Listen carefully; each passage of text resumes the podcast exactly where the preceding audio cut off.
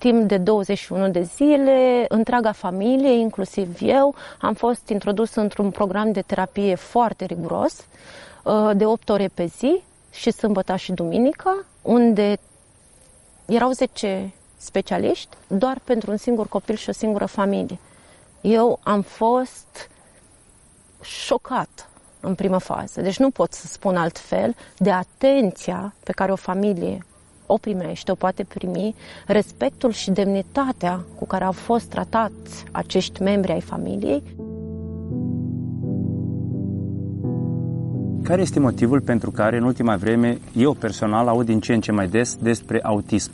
pentru că este din ce în ce mai mult autism în lume și acest lucru este pentru că haideți să ne gândim puțin la ce înseamnă autismul. Autismul este o tulburare este neurobiologică, dar în manifestările comportamentale în viața de zi cu zi, comportamentele acestor copii sunt din ce în ce mai evidente, iar părinții și oamenii de rând întâlnesc din ce în ce mai mult niște copii care par ne la locul lor, deși par niște copii perfecți. Uh-huh întregi. Și cu toate acestea, comportamentele lor uh, ne arată că ei nu se pot conecta cu ceilalți, pentru că uh, autismul de fapt înseamnă o dificultate de a mă conecta cu tine. Nu știu cum să te abordez, nu știu cum să îți vorbesc, nu știu cum să îți arăt ce simt, ce gândesc sau ce mă interesează.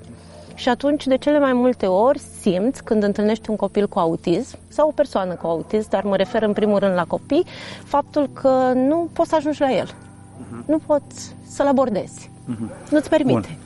Cum poate să-și dea seama un părinte când își vede copilașul la un an, de pildă, că are autism? De cele mai multe ori, un părinte nu-și dă seama. Uh-huh. Cu toate acestea, bănuiește că ceva nu este în regulă. Deci el nu-și dă seama că acest copil ar putea avea o tulburare din spectru autist. Dar, în general, unul dintre părinți și de cele mai multe ori mama își dă seama, intuiește, prin faptul că este cea mai aproape de copil, este părintele care interacționează cel mai mult cu copilul și mai ales din punct de vedere fizic, își dă seama că bebelușul ei pare că nu poate fi conținut, ținut, um, hrănit, îngrijit așa cum și-ar dori ea sau cum ar fi în firescu și în natura lucrurilor. Și ușor, ușor începe să vadă, prin comparație uneori, ieșind în parc, mergând și observând cum sunt alți bebeluși de vârsta copilului ei, că ceva nu este în regulă. Încă nu știe ce nu este în regulă, pentru că nu poate să definească. De ce nu poate să definească? Pentru că bebelușii, în general, um, sunt uh, îngrijiți, sunt hrăniți, sunt ținuți în brațe, culcați, preziți, dar nu te aștepți să facă foarte multe lucruri până la vârsta de un an. Dar ce este cel mai important și vede mama este că atunci când îl alăptează, bebelușul nu o privește în ochi. Iar lucrul acesta ar trebui să se întâmple de undeva de la vârsta de 2-3 luni. Bebelușul deja își privește mama în ochi în timp ce este alăptat.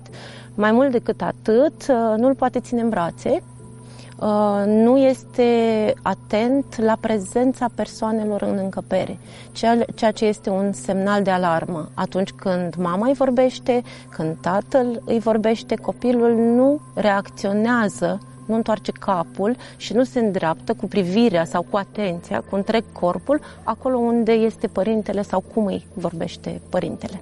Uh-huh. Pericolul cel mai mare este că părinții realizează că copilașii sunt bolnavi la o vârstă înaintată, să spunem 2-3 ani.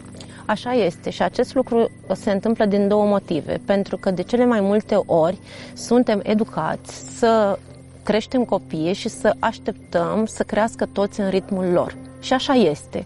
Copiii se dezvoltă diferit, urmă, urmărim să zicem un grafic al dezvoltării, dar pot exista întârzieri de dezvoltare la bebeluș care nu ar trebui să ne alarmeze atât de mult. Însă sunt două aspecte foarte importante care ar trebui să ne alarmeze până în vârsta de un an. Contactul vizual, ceea ce înseamnă privirea ochi în ochi, pentru că de multe ori părinții ne-ar putea spune că el are contact vizual cu jucăriile, că urmărește jucăria pe care i-o arată mama, însă la o anumită vârstă, în jurul vârstei de 8-9 luni, copilul începe să aibă atenție împărtășită. Ce înseamnă acest lucru? Că mama era o jucărie, copilul privește jucăria și apoi o privește pe ea în ochi ca să-i ceară aprobarea că el înțelege ceea, cea jucărie sau că o percepe. Și mama îi spune, da, uite, asta este floarea, sau uite, acesta este tabloul, sau uite, îți arăt mm, animăluțul acesta. Și au o înțelegere mutuală din priviri. E, asta simte mama că nu are atunci când vrea să interacționeze cu copilul. Ce se întâmplă este că mama observă aceste lucruri, încearcă să vorbească cu membrii familiei. Membrii familiei, sigur că nu sunt dispuși și educați și nimeni cred că nu ar face lucrul ăsta din prima, să spună, da, într-adevăr, ai dreptate să te îngrijorezi, hai să văd ce te îngrijorează. Și de cele mai multe ori, uh, mama nu prea are cu cine vorbi despre asta, deși începe să insiste că ceva nu e în regulă în dezvoltarea bebelușului, dar nu poate spune exact ce. Deci, practic... Și uh, motivul pentru care mama nu ia măsuri este pentru că se simte vinovată, simte că nu este o mamă bună și nu are cu cine să discute? Este posibil și acest lucru, dar ce simte mama prima dată nu simte vinovăția. Simte doar că ce simte ea, intuiția ei, nu este validată de ceilalți pentru că ar putea să fie un lucru extrem de subiectiv. Uh-huh. Și fiind subiectiv, ceilalți nu văd asta, pentru că în primul an de viață mama ține cel mai mult bebeluș în brațe, mama îl alăptează, mama îl schimbă de cele mai multe ori și atunci mama are interacțiunea cea mai puternică cu bebelușul. Drept pentru care tata, care poate nu are această interacțiune atât de frecventă, nu simte același lucru. Deci el este subiectiv și el spune, uite, nu avem motive de îngrijorare, nu-i curge nasul, nu plânge, să zicem, foarte mult, nu pare că se dezvoltă, hai să mergem la medicul de familie. Se duc la medicul de familie și medicul de familie, neavând această listă cu semnele timpurii, le spune, e în grafic. Poate a început să stea în funduleț, uite, ia în greutate, mănâncă bine, ok, nu e nicio problemă dacă nu mănâncă, mai încercați, drept pentru care medicul de familie nu vede, care este primul tampon între, între familie și un specialist. Și îi duce și mai mult în eroare, cu atât mai mult cu cât uh, părinții sunt contra cronometru. Ei nu știu că sunt contra cronometru. Ei nu știu, dar ei de nu fapt știu sunt. că sunt. Ei sunt contra cronometru uh, și acest lucru se întâmplă pentru că dacă facem așa o retrospectivă în lume, autism a fost diagnosticat pe la vârsta de 7, 6 ani, 5 ani în 1945, să spunem, da? Dar pe măsură ce s-au evidențiat din ce în ce mai bine, să spunem, simptomele, comportamentele acestor copii, uh, s-a descoperit că există acest sindrom și au început să vadă că nu este un aspect dobândit neapărat. Pentru că aceste mame, în trecut, care aveau copii diagnosticați cu autism, erau considerate mame frigider. Și au fost considerate că aceste mame sunt cauza problemelor copiilor lor. Ori asta a fost o tragedie pentru mamă, pentru că multe testimoniale spun că eu îmi doresc să-mi iubesc foarte mult copilul, nu că îmi doresc, îmi iubesc foarte mult copilul, dar nu simt că dragostea mea ajunge la el și că este împărtășită prin privire, prin zâmbet, cum ar putea fi? Prin faptul că îl pot ține în brațe, prin faptul că mai târziu îi arăt ceva și el se uită acolo unde conectarea, atașamentul. Și foarte mult timp în trecut s-a considerat că practic cauza autismului ar fi mamele frigider. Ori asta a fost, repet, o tragedie pentru mame. Frigider din punct de vedere psihologic? Emoțional. Emoțional. Emoțional. Așa este. După care, această teorie, bineînțeles că a fost uh, uh, înfrântă, să zicem, de faptul că cercetătorii au descoperit că autismul este, de fapt, o tulburare neurobiologică, că există o anumită predispoziție genetică, că această predispoziție înseamnă o problemă pe care bebelușul o are și nu reușește să facă acest atașament. Hai să-ți spun ce înseamnă acest atașament. Dacă privim în lumea animală, atunci când gâsca a scos uh, bobocei din ouă, din momentul în care boboceii au început să meargă, pur și simplu natural, boboceii își urmează gâsca, mama.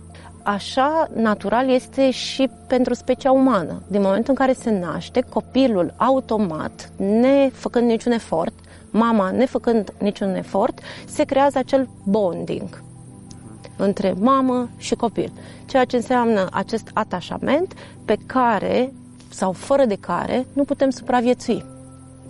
În trecut nu era atât de mult uh, autist, să spunem, pentru că, practic, uh, lumea a evoluat. Evoluând, uh, oamenii și părinții s-au emancipat.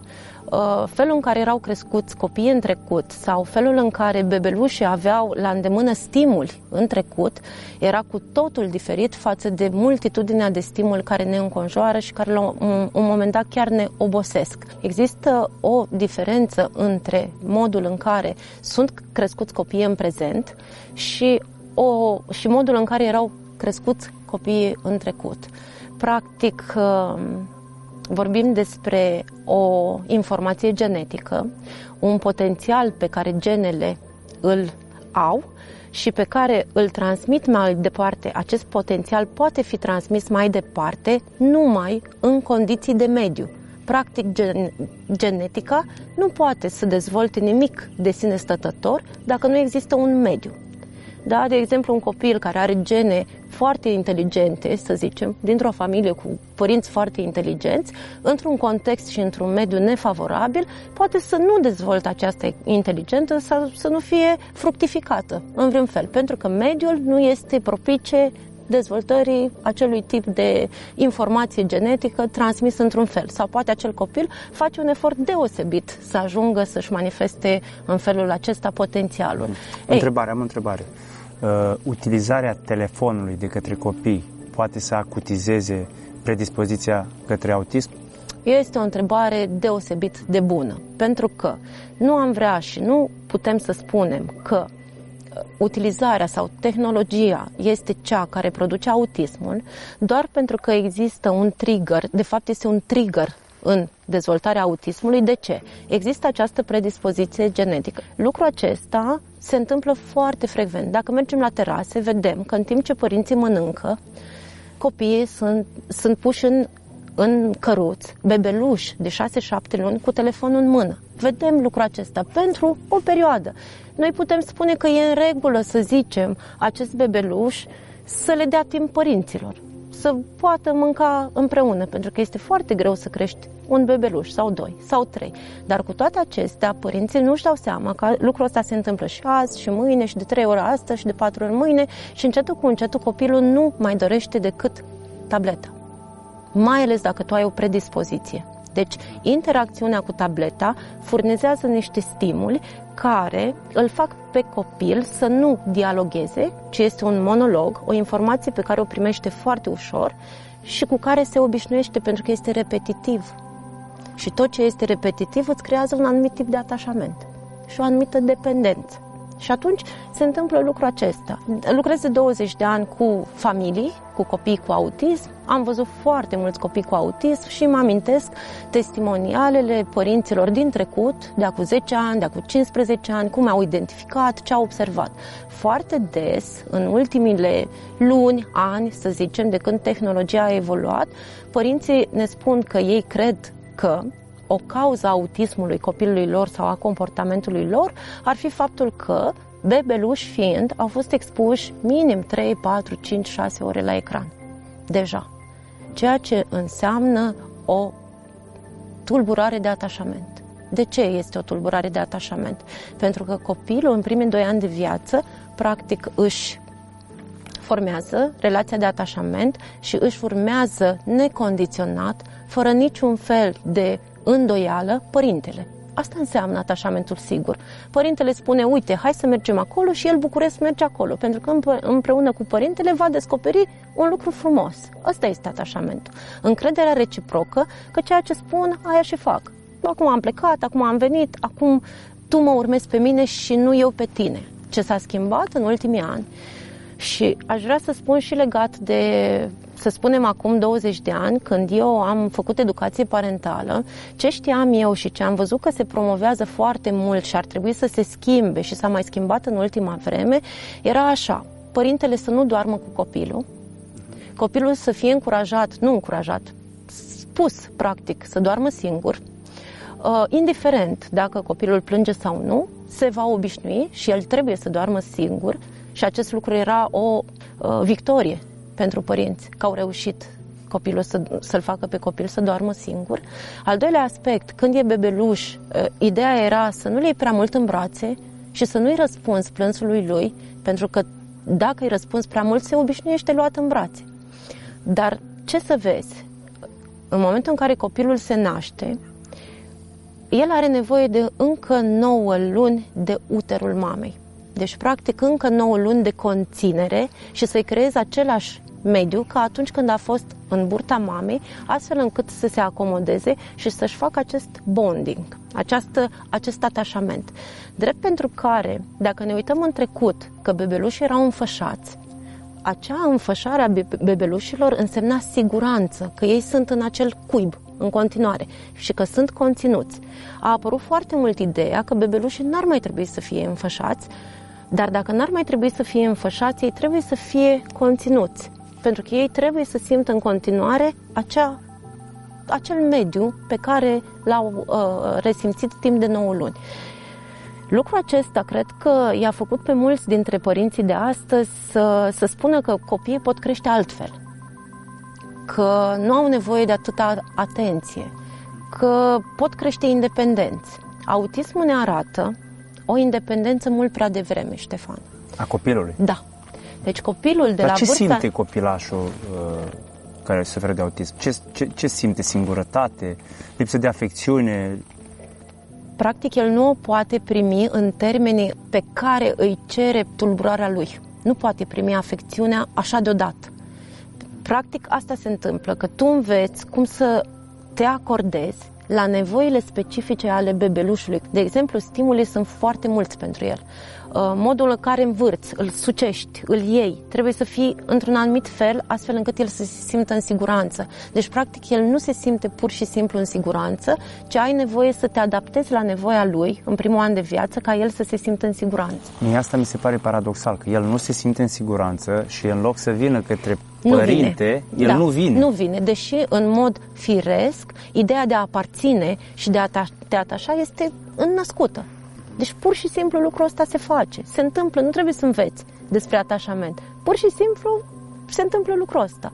Drept pentru care se întâmplă așa că mama practic simte că nu poate să-l crească în modul natural în care ar face-o uh, și vreau să punctez un lucru foarte important. Îi crește anxietatea, ea nu are cu cine vorbi, merge la un medic, 2, 3, uh, peste tot i s-ar spune că, da, poate că ai avea dreptate, dar să știi că semnele în autism cel mai bine se văd peste 2 ani. Adică și ea hai merge să cu... mai așteptăm. Copilul are 2 un ani. An, are un an, are un, un an, an și două luni. Și spune să vină dup- după 2 ani de zile, Da. când e mult prea târziu. Când medicul poate vedea diagnosticul, dar noi nu trebuie să ne uităm la un diagnostic pe hârtie. Noi trebuie să ne uităm la manifestările copilului și nu neapărat să prevenim, dar practic să-l ajutăm să nu escaladeze în autism. Cum se descoperă, uh, care ar fi ghidul, cum ne dăm seama că un copilaș are autism? Ne dăm seama în felul următor. În primul rând, contactul vizual. Nu există în primul an de viață. Pur și simplu simți că el îți evită privirea. Deci, unu, nu te privește în ochi, evită Nu. contactul vizual. Evită contactul vizual. 2. Nu acceptă atingerea. Are reacții neobișnuite la atingere. Atunci când îl ții în brațe, el nu se așează confortabil pe umărul tău. El stă încordat. Încearcă să te facă să-i dai drumul din brațe. Deci cumva te face să înțelegi că tu nu-l poți ține în brațe. Deci reacția la atingere este destul de puternică. Și nu pentru că nu și-o dorește, ci pentru că anumiți, uh, anumiți, anumite senzații din corpul lui nu sunt procesate așa cum ar trebui, da? a sistemul senzorial.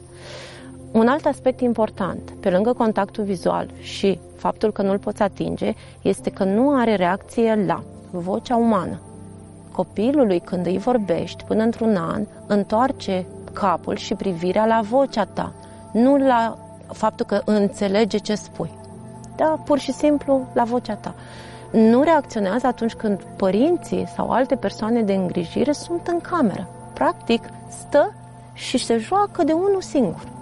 Nu reacționează la prezența oamenilor și nu, pă- oamenii nu simt că el este cu ei. Că încep să simți această legătură, că suntem împreună și că facem lucruri împreună. Apoi este vorba de o hiperactivitate a copilului cu autism sau uneori o superpasivitate, o pasivitate excesivă. Ce înseamnă hiperactivitate? Dă prea mult din mâini, nu își găsește locul, toată ziua se foiește, încearcă să coboare la șase luni din pat, încearcă să se ridice mult prea, prea devreme, nu își găsește locul. Hiperactivitate, care de foarte multe ori este asociată și cu un plâns excesiv. Nu-ți poți calma copilul cu mare lucru. Deci trebuie să faci eforturi până să-l calmezi. Este în stare să plângă foarte mult. Pasivitatea excesivă este atunci când copilul nou născut nu-ți plânge deloc. Nu cere nimic. Nu știe să plângă.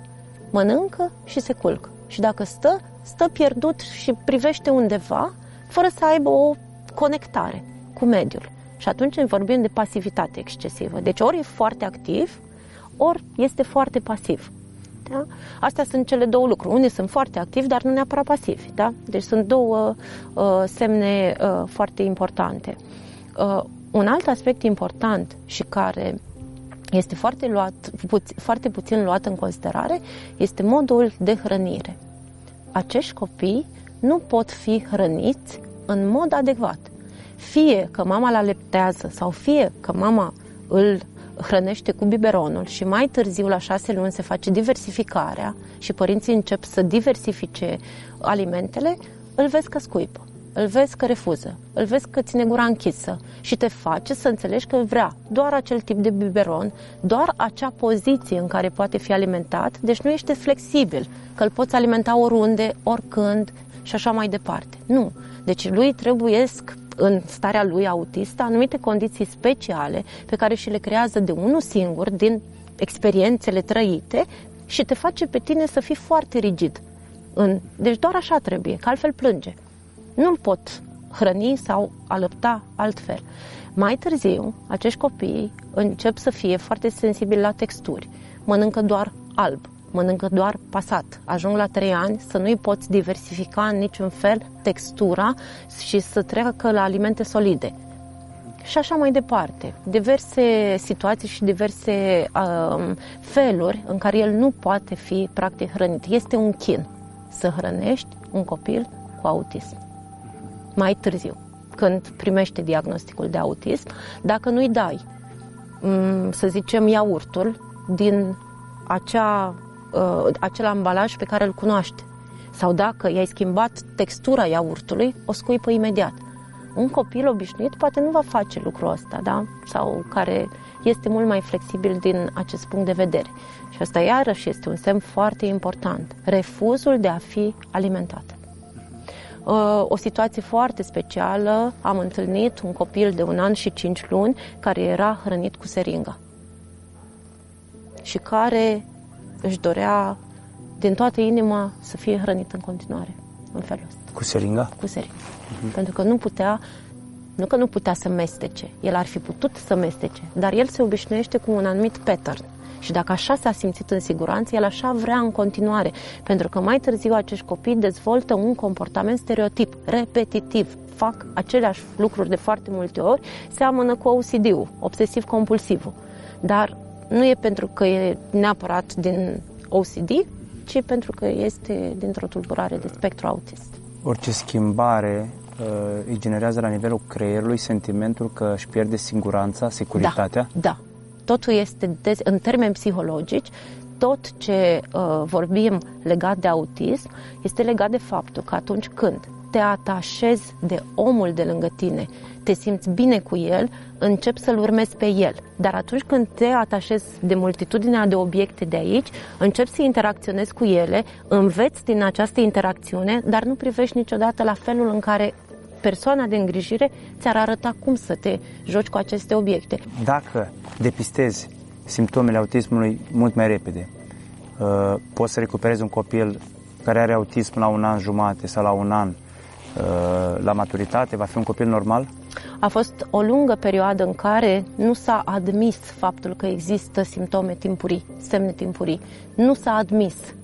Uh, din momentul în care cercetători au descoperit din ce în ce mai mult, timp de zeci de ani, că există simptome în primul an de viață, ei au descoperit că până în vârsta de 2 ani, pentru că până în vârsta de 2 ani există o fereastră de oportunitate pentru acești copii Nu zic pentru toți, că multe lucruri se întâmplă până în 2 ani pentru orice bebeluș și bine. Dar pentru acești copii, creierul nu apucă să formeze toate conexiunile de tip autist. Și tu poți, prin mediu, practic, mediul pe care îl creezi, înțelegându-i dificultatea de a se conecta, îi creezi un tip de mediu foarte special, care nu este nenatural, dar este foarte special, iar acest tip de mediu în care tu ești prezent 100% în relație cu el, îl ajută, practic, să schimbi direcția de mers. În toată viața? Da. Dăm exemple de mediu, că în momentul în care vorbești de mediu, uh, fii mai concisă. Ce înseamnă să schimbi mediu? Cel mai important lucru este mediul emoțional. Deci până la vârsta de 2 ani și mai ales în primul an de viață, copilul nu trăiește și nu înțelege faptele așa cum sunt, ci trăiește atmosfera emoțională a familiei, prezența emoțională a mamei. Și este foarte interesant, sau a tatălui, da? Nu vorbim numai de mamă. Este foarte interesant că până în vârsta de 2 ani, ceea ce percepe copilul cel mai bine, indiferent că este din spectru sau nu, este atmosfera emoțională a părinților. Și, practic, dacă părinții sunt responsivi, disponibili, ceea ce nu e atât de frecvent în zilele noastre, deci noi suntem puțin pierduți. Mamele sunt emancipate, își doresc să iasă afară repede, să nu mai petreacă timp cu bebelușul lor atât de mult, să iasă cât mai mult în mediu și în exterior, să uh, se conectează foarte ușor cu telefoanele, alăptează în timp ce privesc pe telefon. Deci asta n-ar trebui să existe, sub nicio formă. Nu pentru că asta este o cauză, dar pentru că emoțional nu ești cu copilul tău. Prezența emoțională este foarte greu de înțeles, pentru că este o problemă, uh, e o problemă de calitate, e un aspect calitativ al relației, nu cantitativ. Nu cât stai cu copilul, nu. ce, e, ce transmiți. Emoția pe care o transmiți. Da. Da. Este foarte interesant pentru că un părinte poate să spună că își iubește foarte mult copilul, dar copilul să nu simt acest lucru. Pentru că nu este transmisă emoția. Adică vorbim de emoția de iubire, vorbim de emoția de prezență. Deci conexiunea profundă poate da. să salveze un copil. Da, da. Dar sunt mame Ăsta care... este mediul pe care îl creăm, încercăm să-l creăm până în vârsta de 2 ani, astfel încât să prindem această conexiune profundă între bebelușul la risc de a dezvolta autism și noi, terapeuții sau mama. Dar conexiunea există în portofoliul spiritual al copiilor? Exact. Există acolo sau trebuie da. să fie învățată? Uh, pentru că unii părinți poate că spun, domnule, nu înțeleg cum ar trebui să mă conectez cu copilul? Este foarte greu să înțeleg. Este foarte greu să descrie în cuvinte cum ar trebui să te conectezi cu copilul tău și știi de ce? Pentru că este atât de natural și mama o face în felul în care a fost crescută ea. Și tatăl o face în felul în care a fost crescut el. Și noi nu știm cum au fost ei crescuți.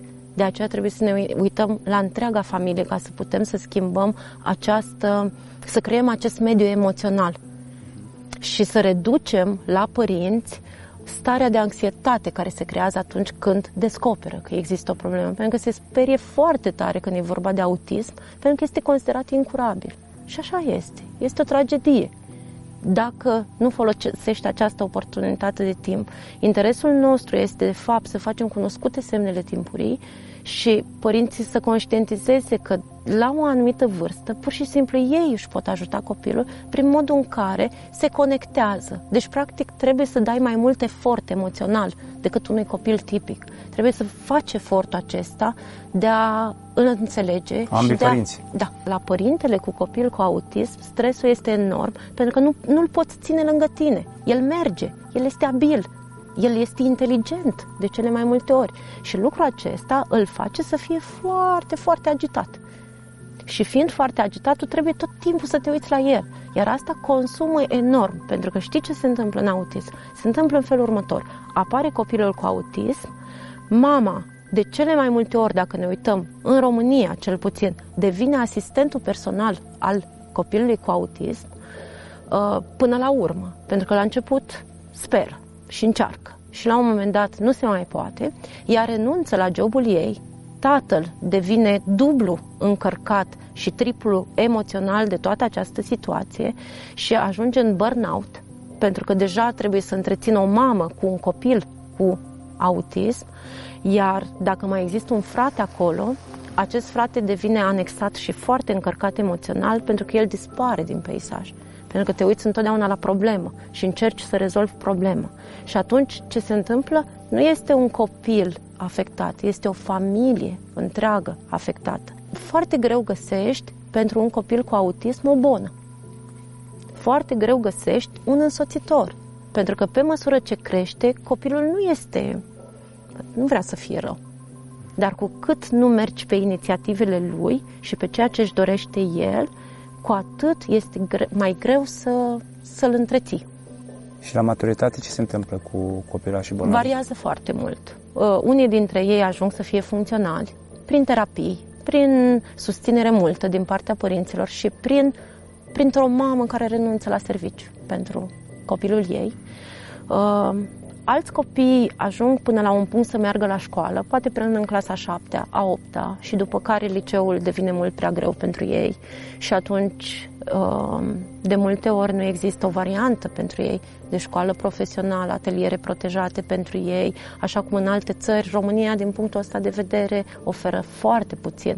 Iar tot ceea ce s-a făcut în România și s-a schimbat în România a fost aproape exclusiv datorită părinților greu încercați și mai puțin a ofertei de serviciu din partea statului. Trebuie să o recunoaștem. Este dificil să ai asemenea copii și să nu primești suport din partea statului atât cât ar fi necesar și cât vedem în alte țări că se întâmplă pentru aceste familii. Și atunci, da, viața a cinci oameni sau patru oameni pentru că ce se întâmplă mai târziu, mama își pune întrebarea cu cine va rămâne acest copil când eu voi muri. Tata își pune aceeași întrebare. Dacă nu au, pări, nu au un frate, se vor uita în direcția poate într-un cămin sau într-un centru rezidențial va rămâne copilul meu, dacă nu e înalt funcțional, da? Sau poate va putea trăi singur într-un mediu protejat cu un asistent social care vine să-l ajute. Dar uh, dacă există un frate, se uită în direcția acelui frate. Și fratele este deja încărcat energetic cu responsabilitatea fratelui mai mic. Și atunci, pentru că există atât autism în lume, începem să ne întrebăm încotro ne ducem. Și să ne uităm că, de fapt, ceea ce s-a descoperit, că autismul este o tulburare de atașament și că noi, dacă ne întoarcem către a învăța ce înseamnă atașamentul, pentru că știi ce e interesant, nimeni nu-l poate defini. Nu știu exact ce înseamnă acest atașament. Poate de multe ori îl simțim sau nu. Sau suntem conștienți că suntem atașați de ceilalți oameni, adică că ei sunt o resursă pentru noi. Dacă noi ne-am înțeles foarte bine și ție ți-a plăcut de ceea ce sunt eu ca om și mie mi-a plăcut de ceea ce ești tu ca om și noi am stabilit un acord mutual că avem încredere unul în altul, peste câtva timp eu pot să vin la tine să te rog să mă ajuți și tu mă vei ajuta, iar tu peste câtva timp vei putea veni la mine și eu te voi ajuta. Ei, nu există această reciprocitate în autism. El nu crede că poate primi ajutor. Copilul încearcă veșnic să te descurce singur. Câte cazuri erau acum 30 de ani și câte cazuri sunt acum? La 10.000 de nașteri exista acum 20-30 de ani un copil cu autism. În prezent, în America, statistica este la 54 de nașteri există un copil cu autism. Deci este enorm. Asta este diferența. Este da. enorm. Da. Spuneai uh, mai înainte că ar putea, am putea să o catalogăm ca o epidemie a autismului. Este catalogată în felul acesta, pentru că prevalența autismului a crescut enorm în ultimii ani, în ultimii 10 ani și ar putea fi corelată, nu necesar, și cu evoluția tehnologiei.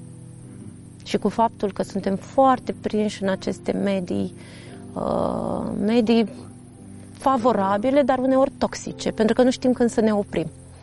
O să fiu pragmatic. În momentul în care sesizezi unul dintre cele opt semne ale autismului, ce ar trebui să faci? Care sunt primele uh, lucruri pe care trebuie să le faci, efectiv, ca părinte? Este firesc să te preocupi. Până ajungi la specialiști, până ajungi uh, în țară sau în străinătate, până iei legătura cu cineva uh, bine pregătit, ce trebuie să faci tu ca părinte? Este bine să te preocupi, dar este necesar să-ți păstrezi calmul, astfel încât să te conectezi din ce în ce mai mult cu bebelușul tău și să-i dai mai multă atenție, dar nu pe minus, ci pe plus, decât ai crezut că ar avea el nevoie. Ceea ce înseamnă că prezența ta emoțională, fizică, conexiunea, bonding înseamnă conectarea fizică, în primul rând. Deci, tot ce înseamnă interacțiunea fizică ne dă nouă sentimentul mai târziu că putem fi apropiați de ceilalți. De altfel, noi ne îndepărtăm din ce în ce mai mult fizic unii de alții, da? Și lucrul acesta este important. Mama ne spune că nu poți să-l țină în brațe, nu e nimic. Încearcă ușor, ușor, pe cât posibil. Să stea cât mai mult în brațele tale, nu exagerat, nu în aceleași poziții în care își dorește el, dar contactul fizic să se îmbunătățească între tine și copil, pentru că practic asta se întâmplă în primul an de viață. Există mult, mult contact fizic. Apoi, răbdare și stimulare. Stimulare cu o serie de jucării care să fie atât de simple, dar care să te conțină pe tine ca om. Deci atâta timp cât i-ai dat fi? jucăria în mână zornăitoare, da? Tu i-o dai. El la șase luni poate să o țină și să o zornăie. Dar eu aș spune că acea jucărie trebuie să vină în fața ochilor tăi și tu de aici să pleci cu jucăria. El trebuie să vadă că vine din mâna ta. Și să vadă gestul ăsta de multe ori. Vine de undeva jucăria. De unde vine? De la tine. Pentru că de altfel copiii cu autism, de multe ori, la 2-3 ani, nu știu de unde vin obiectele. Pur și simplu ei trebuie să le aibă. Dar nu știu exact cine trebuie să le dea sau de ce să mi le dea mama sau ce ar putea face cu mama. Și trebuie să personalizezi jocul cu zornăitoarea. Este important să-i arăți că acea zornăitoare poate să facă niște mișcări și să vezi dacă copilul urmărește acele mișcări. Și dacă tu ai mișcat mâna prea repede și vezi că el nu mai urmărește, încetinește ritmul și până îl duci acolo unde vrei tu. Deci să te acordezi cu ritmul lui, dar mergând către interacțiune. Da? Am o minge mică, de moale și moale îi țin mânuțele în mână. Dacă văd că el respinge, încerc ușor, ușor să țină mâna, uh, mingea în mână, dar și mâinile mele pe mâna lui. Da? Și în felul ăsta să facem lucruri împreună. Om, obiect, om. Da, da. Asta înseamnă atenția împărtășită. Practic. Da? Noi doi stăm și vorbim și avem un interes comun. Da? Și noi doi ne-am conectat pentru că avem acest interes comun să vorbim despre autism în această seară. Asta înseamnă atenție împărtășită. În cazul acelei mămici, atenția împărtășită este mingea. Dar mingea nu are nici un sens sau zărnăitoarea dacă nu există omul care să o manevreze. Și de aici vine imitația spontană. Și părinții trebuie să se uite dacă copilul la 8-9 luni încep să imite cât de cât. Adică să facă și ei așa, să facă și ei așa, să ridice și ei mânuțele, să înceapă să facă pa și lucruri de genul ăsta. Simple, lucruri simple.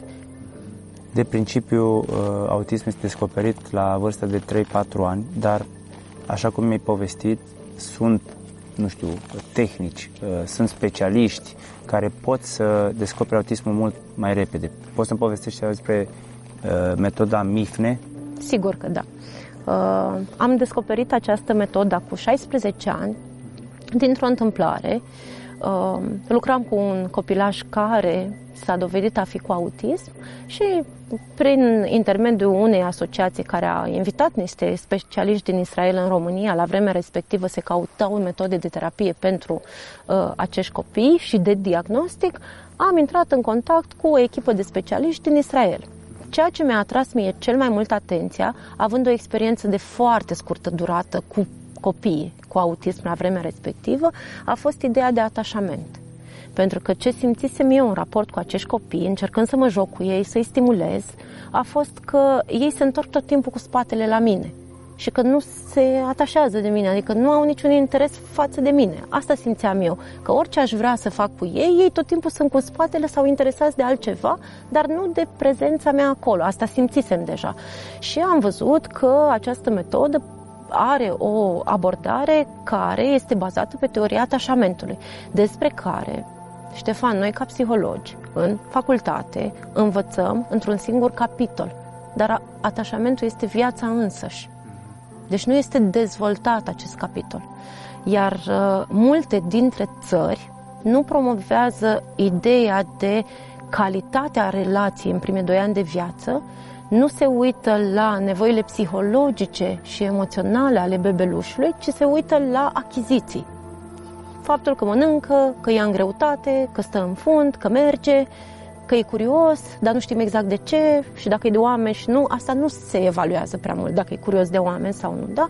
Și am văzut despre atașament și am auzit despre atașament și a fost foarte curioasă. Pentru La că această eu... metodă da, nouă. Da, Deci tu ai descoperit o metodă nouă despre care nu știai. da, și a descoperit-o în momentul ăla 200 de oameni în sală, la predeal. Ce m-a impresionat cel mai mult, având și eu încercări de a mă conecta cu copilul, este că, fără nicio condiționare și fără nicio recompensă, pentru că sunt foarte atenți la asta, acești copii, uh, în primele zile ne prezentau niște filmulețe în care terapeuții se jucau singuri, copilul fiind cu spatele, exact așa cum simțeam și eu că se întâmplă, tu te joci singur. El nu te bagă în seamă. Și peste câteva zile, evoluția copilului. Iar eu știam că n-ai cum să obții peste câteva zile un copil care e cu fața la tine și se joacă cu tine. Deci am zis, nu se poate așa ceva. Ce minuni pot să facă acești oameni? M-a impresionat teribil. Și atunci, cumva am, av- am găsit uh, oportunitatea de a ajunge acolo, împreună cu o familie, prima familie din România, și am, intru, am intrat într-un spațiu unde acești specialiști Din Israel. da, din Israel, studiau autismul de 22 de ani, cred că, de când am ajuns eu acolo. Acum au 34 de ani de activitate și vorbeau despre atașament și despre faptul că copilul are liber arbitru și el va veni la tine și se va întoarce către tine atunci când el are încredere în tine, că tu nu vei face lucruri care să-l pună în inferioritate. Pentru că asta se întâmplă. Părintele vede, copilul nu vorbește, părintele vede că copilul nu se uită și începe să-i întoarcă fața. Să se uite. Ceea ce este o durere pentru copil. El nu se uită pentru că încă nu poate să te privească. E o durere și pentru părinte și atunci începe o mișcare de genul ăsta, care este dureroasă emoțional pentru ambele părți, pentru că ei ar trebui să fie în conexiune. În momentul de față lucrează cu copii sub 2 ani, pentru că este cer- centru de cercetare. Ei sunt pionieri în descoperirea semnelor timpurii în autism uh, și sunt Israelul este pe locul 1 în lume la diagnostic timpuriu. Ei diagnostichează copiii între 12 luni și 15 luni. Niciunde în lume nu există un diagnostic care înseamnă prediagnostic. Deci ei diagnostichează în vederea tratării. Deci În în, România, la vederea cât timp? recuperării. Păi după 2 ani.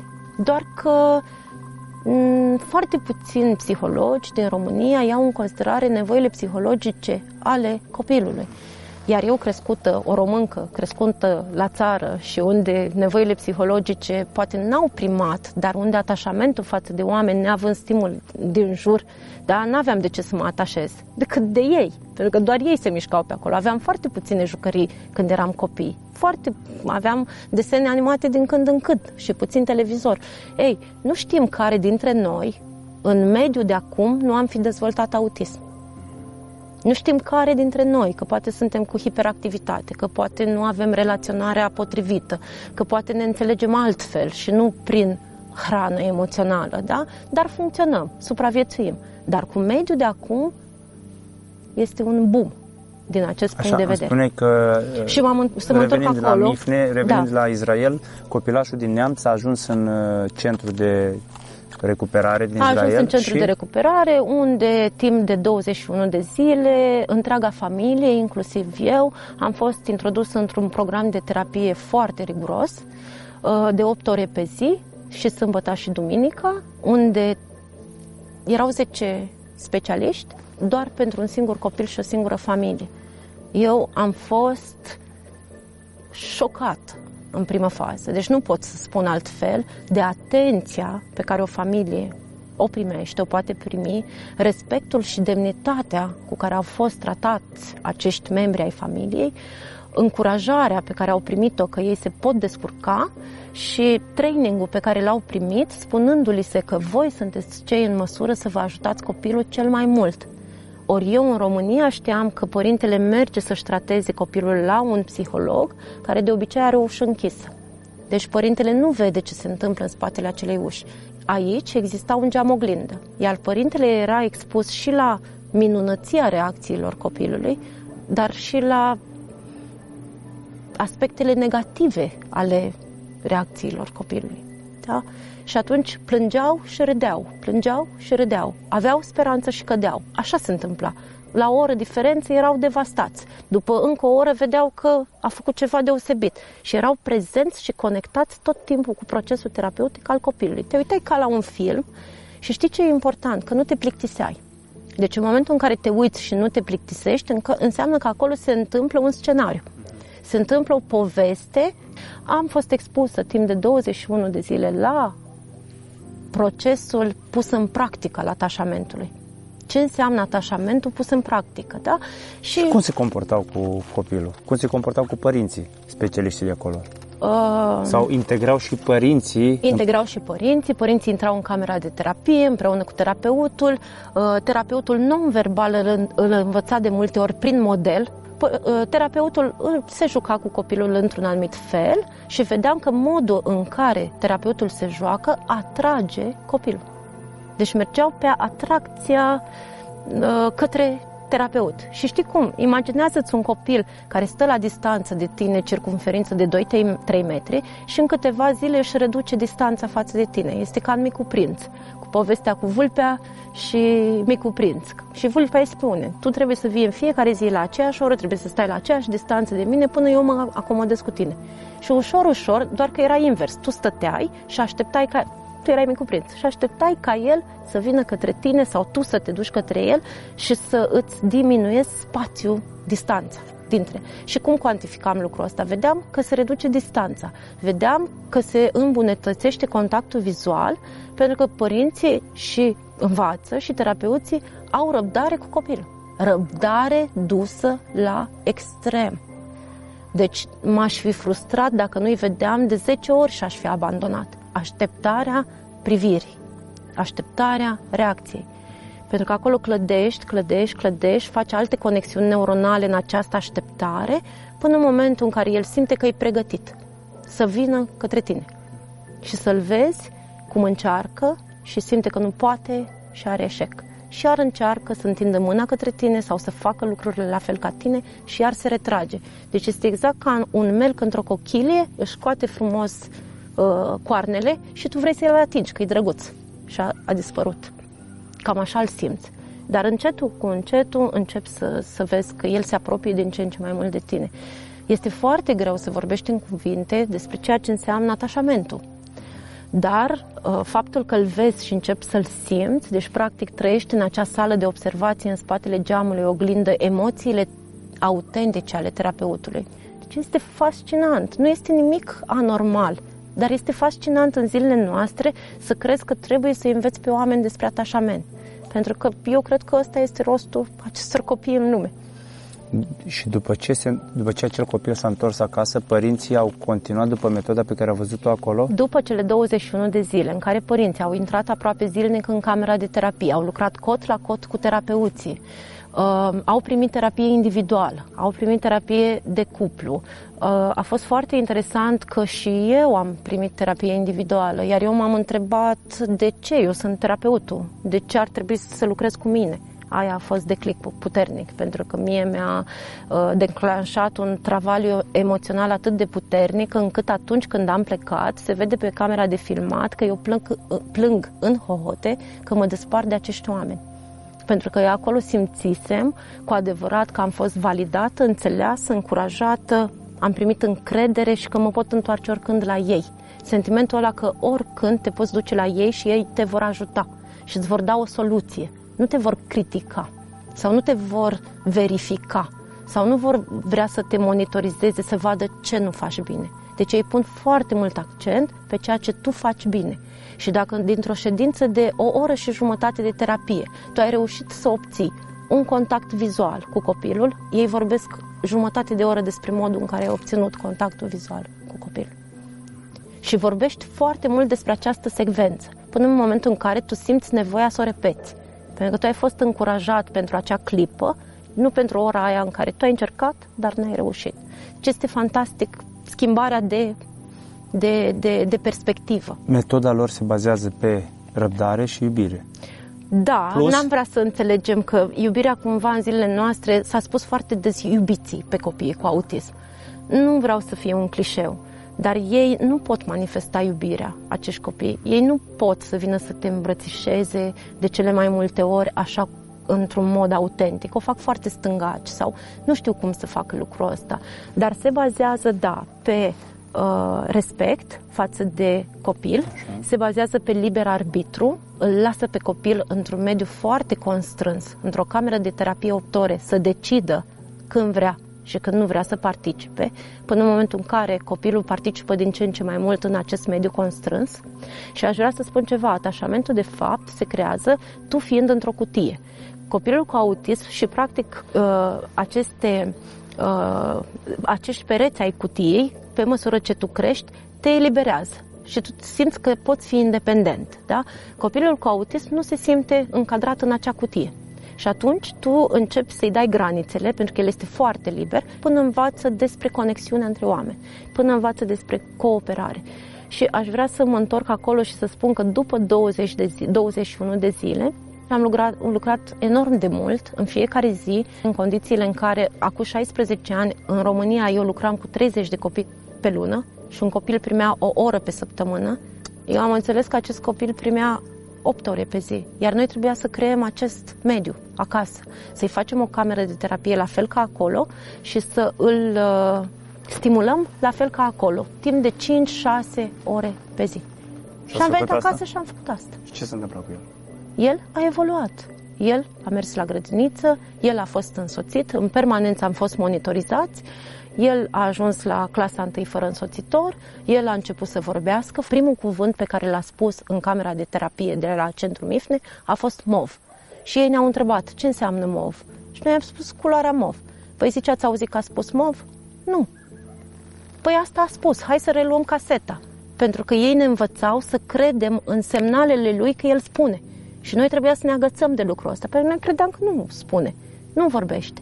Și atunci ne învăța să întărim orice. Văd că ai spus, te-am auzit că ai spus, hai să continuăm, că poate o să mai spui. Da? Dar trebuie să-l validezi că el încearcă să-ți vorbească. Și a învățat să vorbească? Bineînțeles, el este un uh, adult, are 19 ani în prezent și este la liceul de contabilitate din Piatra Neamț. Mama lui spune că el își, uh, își dorește foarte mult să creadă că el a învins autismul. E- El este conștient de lucrul ăsta, da? Dar noi ne-am dus, Ștefan, la 4 ani și 2 luni. Iar există o cercetare la Centrul Mifne din Israel. Ei au lucrat cu copii între 2 și 3 ani și copii între 2 și, între 2 și 3 ani și între 1 și 2 ani. Între 2 și 3 ani, când deja creierul și conexiunile neuronale s-au format, doar 36% dintre copii nu mai îndeplinesc condițiile de autism și sunt funcționali. Iar între un an și 2 ani, 88,3%, Deci, cu cât uh, depistezi mai repede, da, cu atât ai șanse uh, mult, mult mai mari, de vreo trei ori mai mari Da. să-l integrezi, să-l Da. salvezi. Uh, Ideea este că nu mai prezintă niciun simptom din spectru autist, este oarecum subiectiv, dar îl vezi că este la fel ca ceilalți copii. Nu poți să pretinzi că l-ai vindecat. Pentru că l-ai îmbunătățit într-atât de mult încât starea autistă a lui s-a diminuat. Pentru că noi toți avem o stare autistă la un moment dat, ne regăsim în, în acest spectru, mai mult sau mai puțin. Avem manierisme, nu ne place să mâncăm nu știu ce, nu ne plac oamenii, ne stresează zgomotele, unii ne retragem, mulți- unii nu putem menține relații de lungă durată. Asta este o problemă în autism, pentru că mai târziu, dacă nu este creată această relație de atașament, este foarte greu o persoană cu autism să se căsătorească și să mențină o relație de iubire și să înțeleagă teoria minții. Că eu gândesc într-un fel și tu gândești în alt fel. Și cum facem noi doi să ne înțelegem? Care este obiectivul tău acum? Eu vorbesc despre metoda MIFNE de mult timp în România. Uh, mai mult în ultimii patru ani, dar foarte mult anul acesta. Pentru că după ce m-am întors din Israel, am fost atât de îndrăgostită de această metodă, atât de, am devenit atât de pătimașă, încât să aduc practic metoda în România. Și mi-am dat seama că este peste puterile mele, acum 16 ani, să fac acest lucru, pentru că mi-am dorit chiar atunci să fac acest lucru. Pentru că ei au vrut să fie siguri că un lucru invizibil, care nu se poate cuantifica, ei pot, ă, îl pot transforma într-o statistică, să valideze științific. Cum? Atașamentul, numărul de priviri, distanța dintre și au o cercetare foarte interesantă. Timp de 12 minute, ei studiază un copil tipic într-o cameră cu un părinte și apoi copilul cu autism cu un părinte. În 12 minute, copilul tipic la un an se duce de cel puțin 15 ori la părinte. Copilul cu autism niciodată. Deci umblă prin toată camera fără să se ducă niciodată la părinte, la mamă. Asta este foarte important. Copilul tipic este copilul sănătos. Da. Uh-huh. Da, cel care are atașament. El se duce până în momentul în care simte că distanța dintre mamă și el este periculoasă. Asta simte copilul tipic. Practic că în, anticipează pericolul. Și mama îl învață despre pericole. Cât pot să mă duc? Eu acum, împreună cu echipa, uh, noi trebuie să ajungem acolo să învățăm cum se lucrează cu bebeluși. Care sunt nevoile psihologice care sunt cele mai importante? Cum învățăm un părinte? Cum, cum stăm atâtea ore în camera de terapie cu un bebeluș care poate dormi de multe ori în intervalul ăsta? Adică sunt lucruri necunoscute pentru noi. Știm ce fac copiii între 2 ani și, 2 ani și 3 ani, dar sub 2 ani este o necunoscută pentru noi. Și apoi să putem să avem diagnostic timpuriu în România, diferența între a lucra cu un copil de 3 ani și de a lucra cu un copil de un an este că schimbările se văd uneori de la o oră la alta, iar din coace de la o săptămână la alta sau de la o zi la alta. Produci niște schimbări de la o oră la alta. Pentru că creierul este foarte... Mai bine. Da, este, vorbim de plasticitatea creierului, care până în vârsta de 2 ani absorbe, este de o senzație, absorbe tot ce este necesar și poți să faci această schimbare dramatică în bine de a ocoli un diagnostic de autism. Pentru că noi vorbim pentru prima dată de prevenție în autism. Cum prevenim? Văzând semnele timpurii, nu ai cum să previi o sarcină cu copil cu autism. Pe măsură ce se înțelege ce trebuie să vadă, este ca un test, noi am vrea ca această scală să fie o radiografie uzuală la fel cum îl testez pe copilul până într-un alt, dacă își mică, mișcă, mm, dacă are reflexele formate și așa mai departe, este firesc să verifici și dacă are contact vizual. În zilele noastre este firesc și să verifici dacă răspunde atunci când îi vorbești sau întoarce capul către tine. Este firesc. Nu este ne la locul lui în momentul de față. Adică ar trebui să fie în firesc cu lucrurile astfel încât să nu mai existe acea panică. Este o problemă, avem timp să o rezolvăm. Pentru că asta este problema, nu mai ai timp să o rezolvi la 2-3 ani, când este evidentă problema. Uh-huh. Cu ce putem noi, toți ceilalți de pe margine, să te susținem? Mi-am dorit foarte mult să putem să găsim cele mai bune căi de a face cunoscute semnele timpurii. Este deosebit de important. Consider că acest proiect este atât de util prin faptul că tot explicând și tot vorbind despre aceste lucruri, se va produce o schimbare masivă în ceea ce privește când vedem autism, când îl recunoaștem. Haideți să fim foarte clari. Da. Care sunt nevoile tale? Care sunt nevoile voastre? Sunteți mai mulți oameni care munciți foarte mult pentru obiectivul vostru măreț, aș putea să spun. Da. Um, eu mi-am dat seama de-a lungul timpului despre unicitatea și minunăția acestei metode, dar nu pentru că este magică, ci pentru că în spate există o muncă extraordinară. Nu pentru că este magic, nimic nu este magic în această metodă, ci este o muncă extraordinară în spate. Această metodă funcționează și că îmbunătățește, dar schimbă complet. Este vorba despre schimbarea vieții acestor oameni. Deci ei când intră în contact cu această metodă, încep să gândească complet diferit, dintr-o altă perspectivă, cu totul altfel. Acum ai nevoie de ajutor? Da. Am nevoie de ajutor, am nevoie de sponsorizări, avem nevoie să strângem foarte mulți bani pentru acest proiect. uh, și într-un timp destul de scurt pentru că există un proiect deja aprobat pe fonduri europene care are o valabilitate de 2-3 ani și în această idee, pentru că avem deja un start și avem deja o susținere financiară, avem nevoie de comunitate care să ne sprijine în continuare pentru acest proiect, care este unic pentru România și se pare că este printre primele proiecte din Europa care vor fi duse la bun final.